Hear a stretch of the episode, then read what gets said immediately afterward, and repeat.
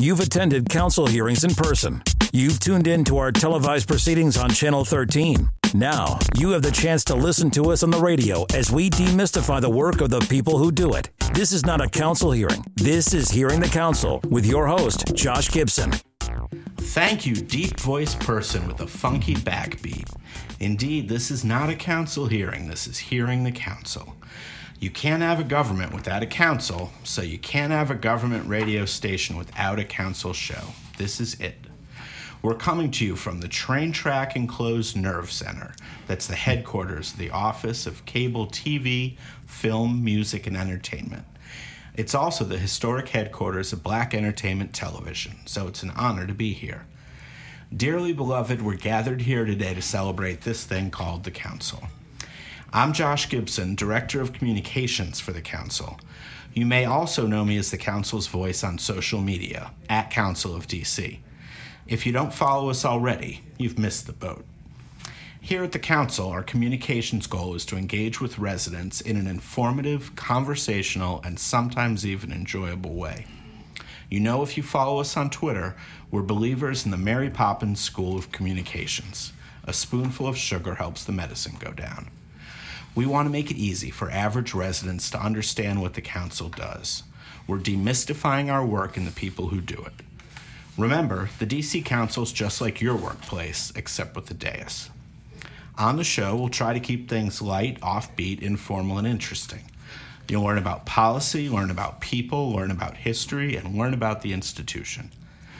Listeners, we're working our way through recording four rounds of interviews with council members.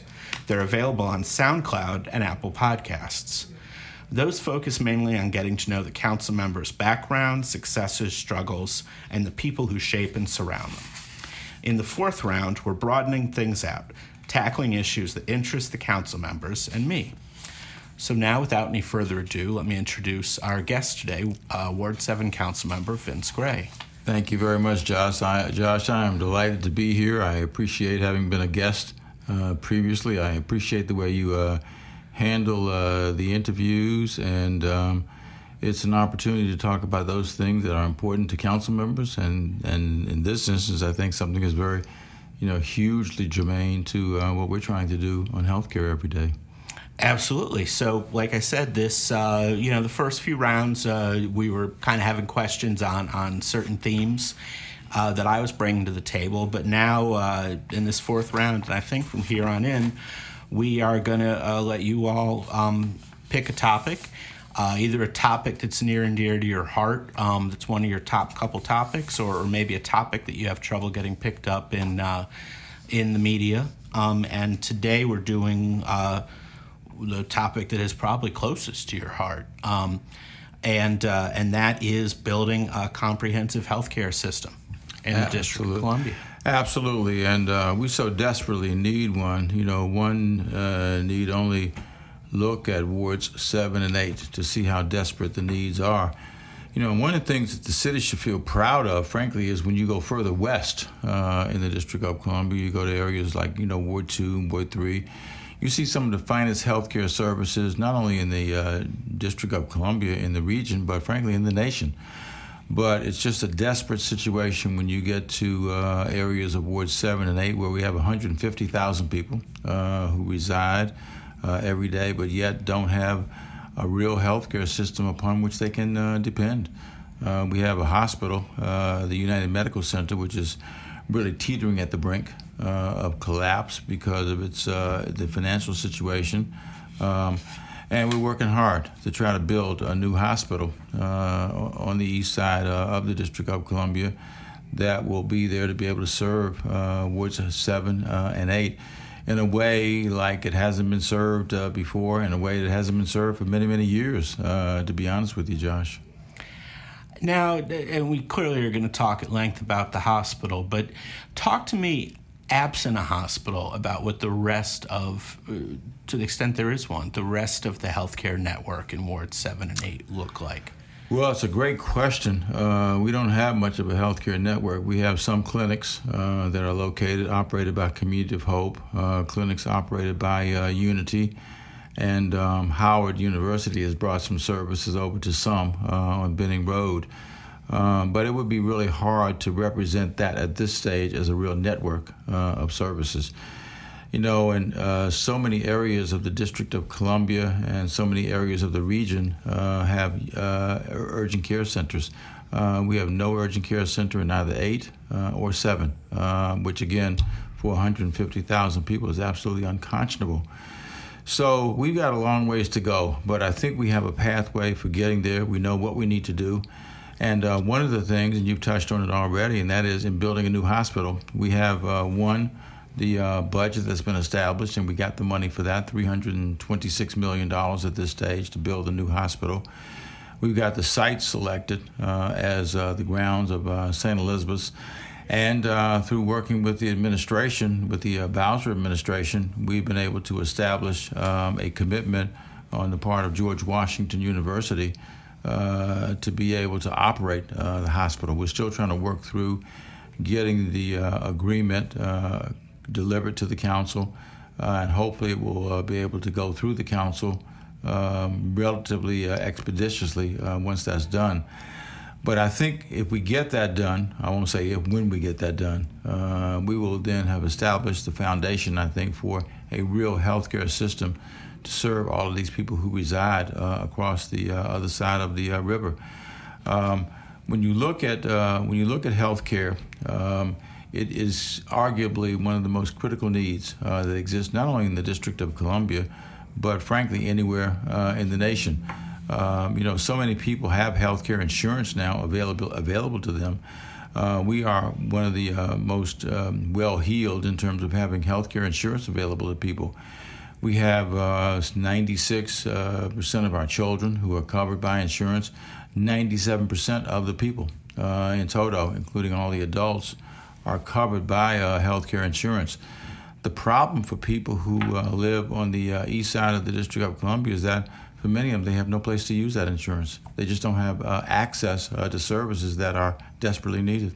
And we actually had the jump on Obamacare, didn't we? We did. We certainly did. Um, we we had made some progress in terms of having health care insurance. Um, but when Obamacare was approved, it allowed us then to move a lot of the people who were in our uh, healthcare alliance, uh, many of whom uh, were, um, you know, undocumented uh, residents uh, living in the District of Columbia, uh, many of whom were people who had been paid for completely out of district dollars. They were moved from the alliance over to Medicaid, which meant that for every dollar spent then on health care insurance, um, the the uh, half of uh, seventy percent of that was then reimbursed by the federal government. So we went from spending 100 cents on a district dollar to spending uh, only 30 cents on a district dollar, which was a great financial uh, gain for the District of Columbia, but ostensibly should have been a great gain for healthcare services as well. It was in some areas of the city, but certainly not in areas uh, in wards seven and eight. Now, and I promise I'm going to come back to the hospital, but the clinics that you mentioned that are currently existing in 7 and 8, who are the current clients of those clinics and what are the services they would expect to receive in those clinics? Well, the clients, the patients of those services are people who principally live uh, in wards uh, 7 and 8, among the 150,000 uh, that I talked about. Um, they are people who um, have uh, Medicaid, they have Medicare, and some of them have a commercial insurance uh, also, you know, like uh, Blue Cross and Blue Shield and Aetna and others like that. Uh, the overwhelming majority, however, are people who have Medicaid or Medicare, um, which is always a challenge too in terms of being able to make ends uh, meet. Um, the services that are provided um, are typically primary care services.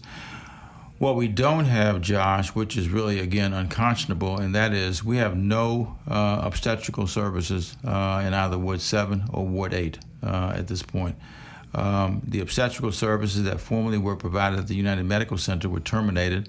Uh, they were suspended by the uh, health department, which is the regulator, um, back in uh, 2017. And um, then Providence Hospital, which is now closed, uh, when they started to wind down their services uh, in July of 2018, um, they uh, ceased to provide obstetrical services as well. So a mother right now cannot, well, my expectant mother uh, cannot uh, cannot have uh, a baby in a hospital um, east or east of North Capitol Street at this point. Unless they keep going east and cross exactly into PG yeah, County. they can. Yeah, that's right. And Pre- Prince George's County is right. But in terms of having those having a baby in the District of Columbia, there is no place east of North Capitol, Capitol Street uh, or South Capitol Street for them to be able to uh, have that baby. Now, I mean, I know we are obviously not encouraging folks to have a hospital be their first point of uh, contact with the medical system. Correct. So, what um, what are we doing to to uh, to encourage to to create a better system of first point of contact medical service for folks in Ward Seven and Eight, uh, other than hospital? Well, lots of people who live in Ward 7 and Ward 8 are part of the uh, Medicaid managed care uh, program, which means that they have a primary physician who is assigned uh, to them. And the role of that uh, physician is to be able to help manage, from a preventive perspective especially, to help manage the services that a person uh, who lives in Ward 7 and 8 um, have uh, a need for. And um, that presumably will result in being people being able to get health care services earlier than they might otherwise uh, do. We've also established a, a relationship, a partnership with uh, Sibley Hospital, uh, which is a lot of people don't realize it, but it's actually owned and operated by Johns Hopkins, one of the finest uh, healthcare providers um, in the world. They now um, have brought, uh, they're bringing um, oncology services uh, cancer services that uh, you know for um, you know women who may have breast cancer, for example, or men who may have prostate cancer, or being able to provide preventive services to them to be able to intervene in a way that those cancers don't, uh, you know, emerge in the way they might otherwise uh, do. And that's brand new. That's Didn't brand I see new. That in the news. That's very brand recently? yes, brand new.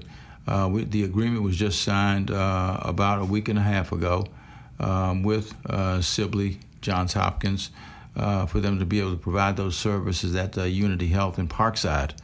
Um, and we hope to be able to get more people to come in uh, to uh, those services at Unity and obviously to be able to get the diagnostic services that, that they may need uh, as a part of their cancer prevention programs as well. The District of Columbia uh, in Ward 7 and 8 have um, some of the highest incidents of uh, cancer services anywhere in the region, and certainly in the District of Columbia. And it's uh, certainly, oftentimes, is a, harbinger of uh, death. Uh, the people untreated, uh, you know, will wind up incurring cancer.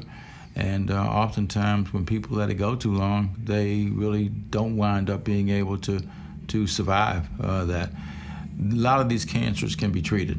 Uh, they can be intervened in an early uh, early point, and uh, in so doing, we can help people have a much longer life uh, than they otherwise uh, would have. So, I'm delighted that uh, that Sibley slash Johns Hopkins has come to the East End in a much more extensive way than they had before.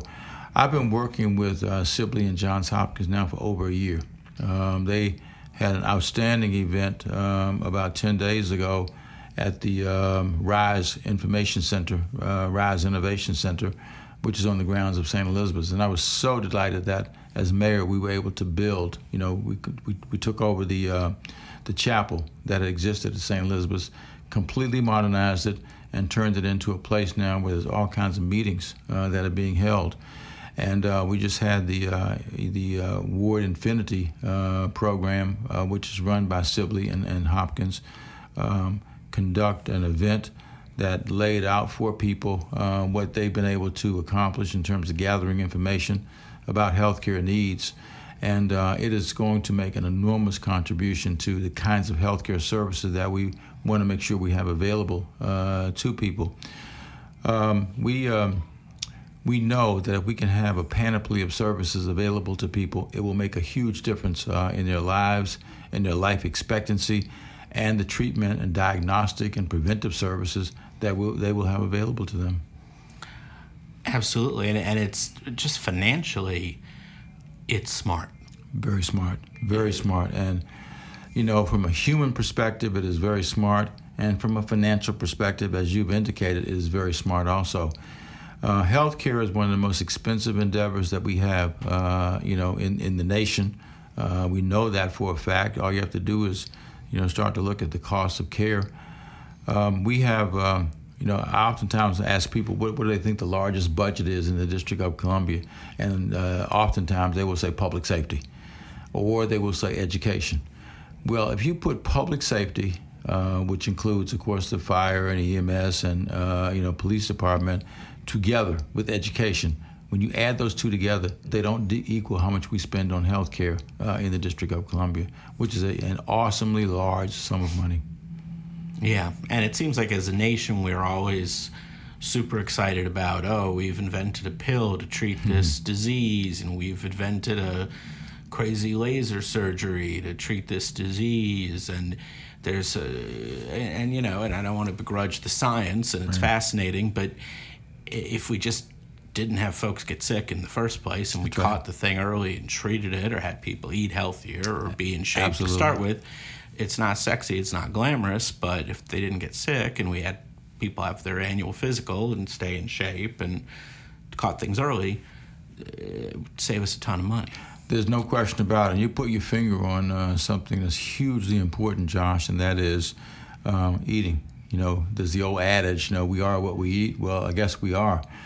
One of the things we've invested in, and we just, just did it in this budget also, uh, working with uh, DC Greens, um, is continuing to invest in uh, Produce Plus, uh, in the uh, Martha's Table uh, services, which both, three or four of these organizations working now, working to make sure that there's the opportunity for people to access produce in ways that they otherwise wouldn't. Lauren Biel, who is the director of um, of DC Greens is somebody who we worked very closely with. I'm very excited that we were able to put into three or four different organizations uh, $100,000 or more uh, into their services. They are making vouchers available to people to get healthy produce, uh, fruit, vegetables, and other um, opportunities to intervene uh, through some of the organizations that they access. We would have Giant uh, working with us now uh, closely to be able to make these vouchers available, and also to be able to get people to purchase produce uh, from their local grocery store. And frankly, that's another issue that's, that's huge too. We have so few grocery stores, uh, full service grocery stores, in wards seven and eight. We have two grocery stores in Ward seven, uh, full service, and we have one uh, in Ward eight. You know, this this is two wards put together with 150,000 people, as I mentioned already. Um, where you have some areas of the District of Columbia, some wards that may have as many as nine or ten grocery stores individually in that one ward. And we're working hard to try to bring more grocery stores to, um, you know, uh, Ward 7 and Ward 8. Um, I have bills that we've got, a couple of which have gotten passed uh, by the uh, by the council that would lower the property taxes uh, for grocery stores that will come and locate in either Ward 7 or Ward 8. We also have expanded one uh, bill that would increase from 10 years to 30 years uh, the tax abatements that will be available. And then we had another bill which should have been fully funded in this last budget. Uh, the money was available, uh, a bill that I passed when I was chair uh, of the council. Uh, and that is a bill that would um, allow, once the city reaches 60 days of operating cash on hand, uh, any additional money, uh, any additional surpluses would then be divided into two areas. Half of it would go to affordable housing. The other half would go to what's called PAYGO, which is a simple term saying that you pay as you go. And it would, it would have allowed us to be able to um, fund grocery stores, to build grocery stores. The city would do it and make them available at a nominal cost to full service grocers who are willing to come uh, and locate in those areas of the city. I think the benefits are fairly obvious uh, on their face, and that is being able to make available these you know food opportunities for people, um, bringing grocers who otherwise might not come uh, to the uh, east side of the city, uh, to areas where people desperately need these services. They want these services, and um, would benefit tremendously from the opportunity. Now, there's, uh, you know, I guess people have two different. Um, two different arguments, and I'm not making either of these arguments. Some folks say about food that folks in, in Ward 7 and 8 eat poorly because they don't have access to good supermarkets. I mean, if you had good supermarkets, they would eat differently. Um, then, um, and then other other folks say that, that you need that there needs to be more um, sort of education around how to use good good produce. There are, there are folks related back to take come back to healthcare, saying that um, and I know like the the um, FEMS DC FEMS has made this argument that there needs to be an education around healthcare that they are trying to have more um, nurses on 911 they're, they're making the argument that a lot of people that call 911 don't need to call 911. A lot of people that want to be transported by ambulance don't need to be transported by ambulance, and that they can talk to a nurse on the phone and get help. Or um, that uh, they, uh, a lot of times, they can send an ambulance and someone, the, the, the private ambulance service, can come talk to them and don't need to transport them. What are, what are your thoughts on this argument that some of this is education. Well, I think a huge chunk of it is education.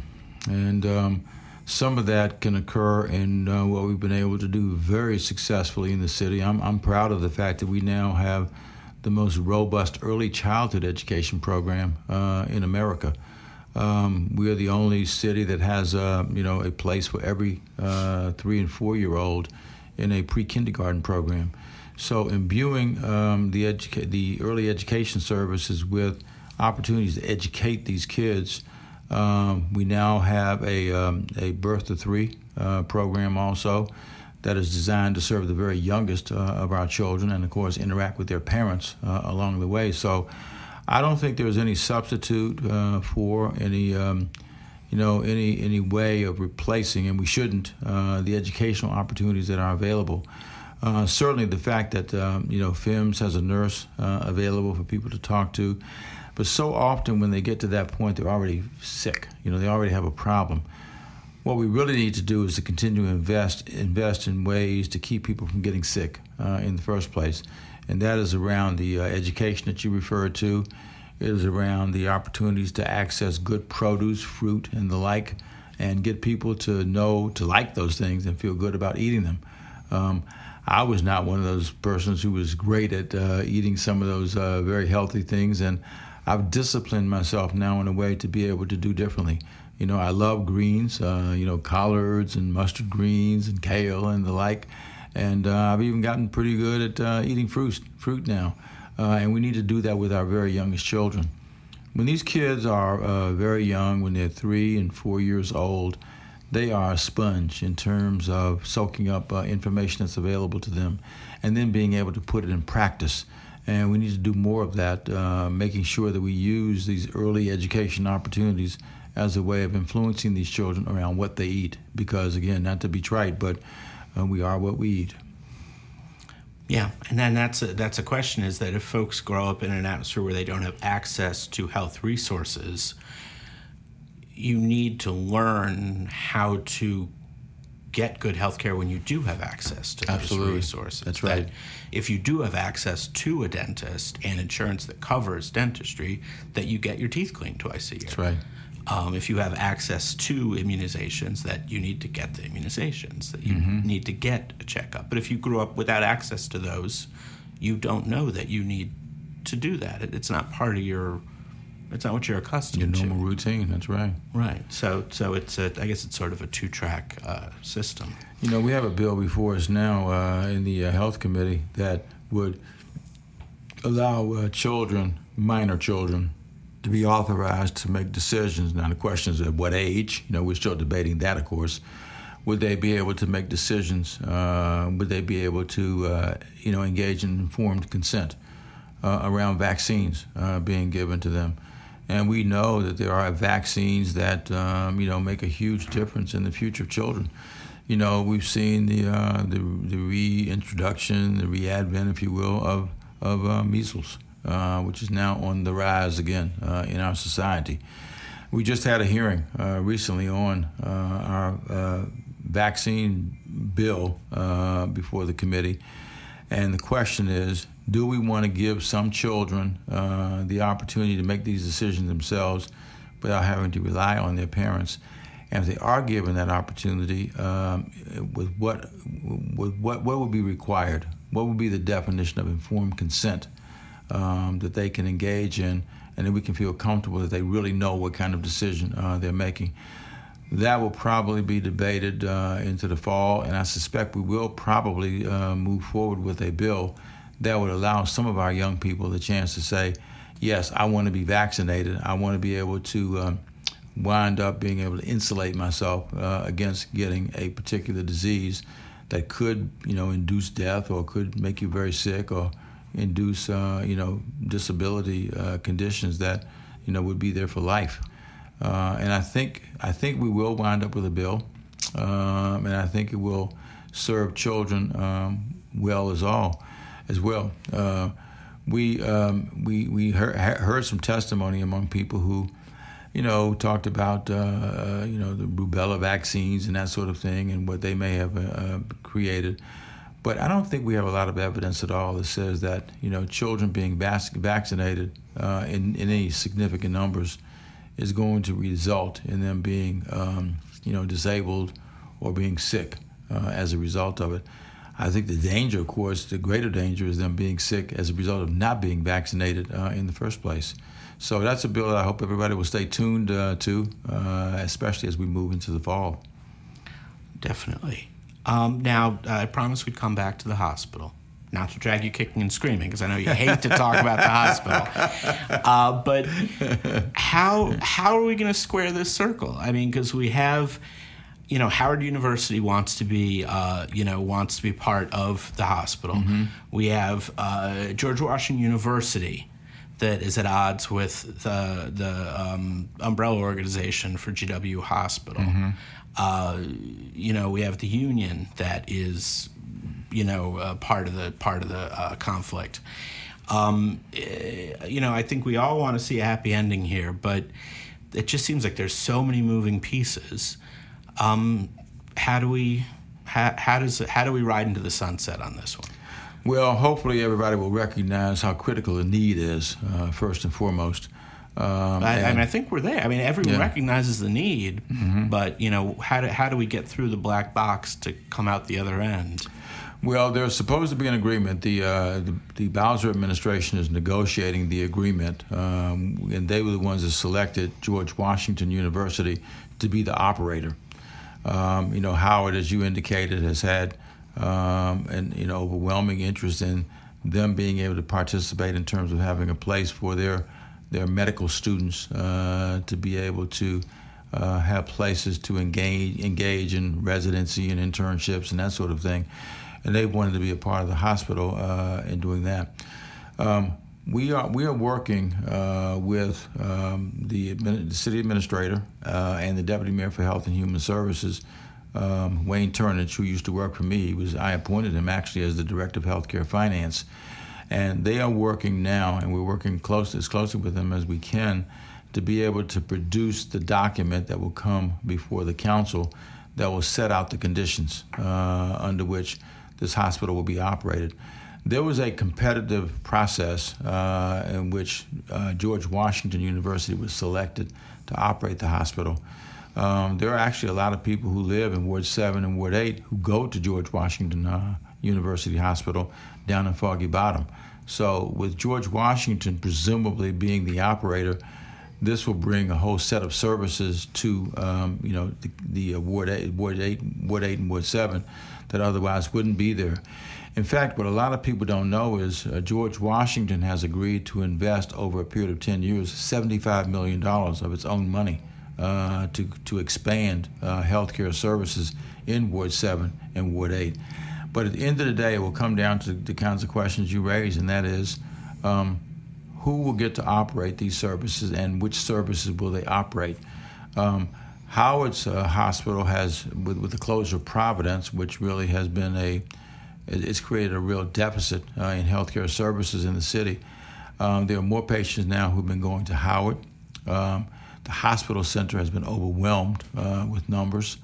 um, and um, the the um, other hospitals in the area uh, have been overwhelmed uh, as well. That's another reason why we desperately need to have this hospital open, um, in which will be located physically in Ward 8, but would serve Ward 7 um, and Ward 8. Um, we need to have that happen. We need to have it as quickly as we possibly can. And we need to sort through, which I think we will with this uh, definitive agreement as it's being called, who will be responsible for doing what. Um, again, we're working with um, the city administrator, Rashad Young, and um, Deputy Mayor for Health and Human Services, uh, Wayne Turnage, to try to sort through uh, these issues. And uh, hopefully, at the end of the day, there will be a place for everybody. Um, Howard now has um, entered into an agreement with Unity Care, uh, Unity, uh, to be able to provide some of the primary care services in the uh, new Sum Center, which is a a Sum Center located on Benning Road. So there is a need, there's a place for most of the principal players, if not all of the principal players on the healthcare scene uh, in the District of Columbia. You know, frankly, to have Sibley and Johns Hopkins now coming further uh, towards seven and eight is a real plus uh, for people because of the services that they're bringing and the expertise uh, that they're bringing uh, with it. So, I think we've got a great opportunity. Um, I think we have, uh, you know, a number of people who want to work in this arena. Um, the mayor recently appointed a uh, health commission um, that is just starting to work uh, now, being chaired by uh, Sister uh, Carol Keehan, who used to be the uh, CEO of Providence Hospital, and then David Catania, who did an excellent job of chairing healthcare services when he was a council member. And I'm on it as an ex officio member. There are a lot of other people who are on it as well. And I'm hopeful at the end of this this this period, which will be about five or six months, we will produce a plan that says exactly how services will continue to unroll, unfold um, in the District of Columbia, especially in wards seven and eight. Gotcha. One very quick question because we're out of time. Um, what is the timing you'd expect to see that document out of the administration regarding the hospital? We don't have a specific timetable, but hopefully as soon as possible. Um, one of the things that I'm happy about too, Josh, is that through the, through the last budget, we were able to move forward, advance by one year of the construction period. So now the hospital is to be completed by the end of uh, 2022. Uh, that sends a message, I think, to everybody that we're very serious about this. We know what the needs are, and we want to get these services uh, in place and operational as soon as possible. Um, there was a point when it was, uh, you know, 2023 and uh, then we were able to get it moved up by another year so that uh, 2022 is now the date. And um, we can get this done. We have the expertise, we have the technology, we have the know how uh, to be able to get this hospital built in a way that will bring services to people in ways that they haven't had before time is of the essence. We'll Absolutely. be on the lookout for that document. Yeah, thank you, Josh. Time is of the essence. Uh, we're going to have one quick closeout question in mm-hmm. 60 seconds. Mm-hmm. Um, want you to say, of these things, which are the things in order that you can't live without? Thinking about uh, cell phones. Mm-hmm. Cell phones. Um, use, talking into your phone, texting on your phone, emailing, and social media which of those things what's the one you you most need and the one you least need putting those in order well i i, I text a lot so okay. i would put text at the uh, top of the list mm-hmm. um, i would put social media uh, next on the list and as far as talking into a cell phone, I guess I would start to put that towards the bottom of the list uh, at this stage. Yeah, it's funny. It's yeah. technically it's called a phone, but that's right. It seems like that feature has fallen towards the bottom. It sure has. Gotcha. Absolutely. Okay, well, I apologize for having to cut us short, but we always we could do an hour, you and me. Yeah. We, we always we always run out of time, but thank you again for being generous with your time coming in. I'm grateful you're here. Um, thanks for being our guest, and thank you, listeners, for joining us. Tune in again next time. We're at DC Radio at 96.3 on your HD4 dial or at dcradio.gov. I'm Josh Gibson. This is not a council hearing. This is hearing the council. Thank you.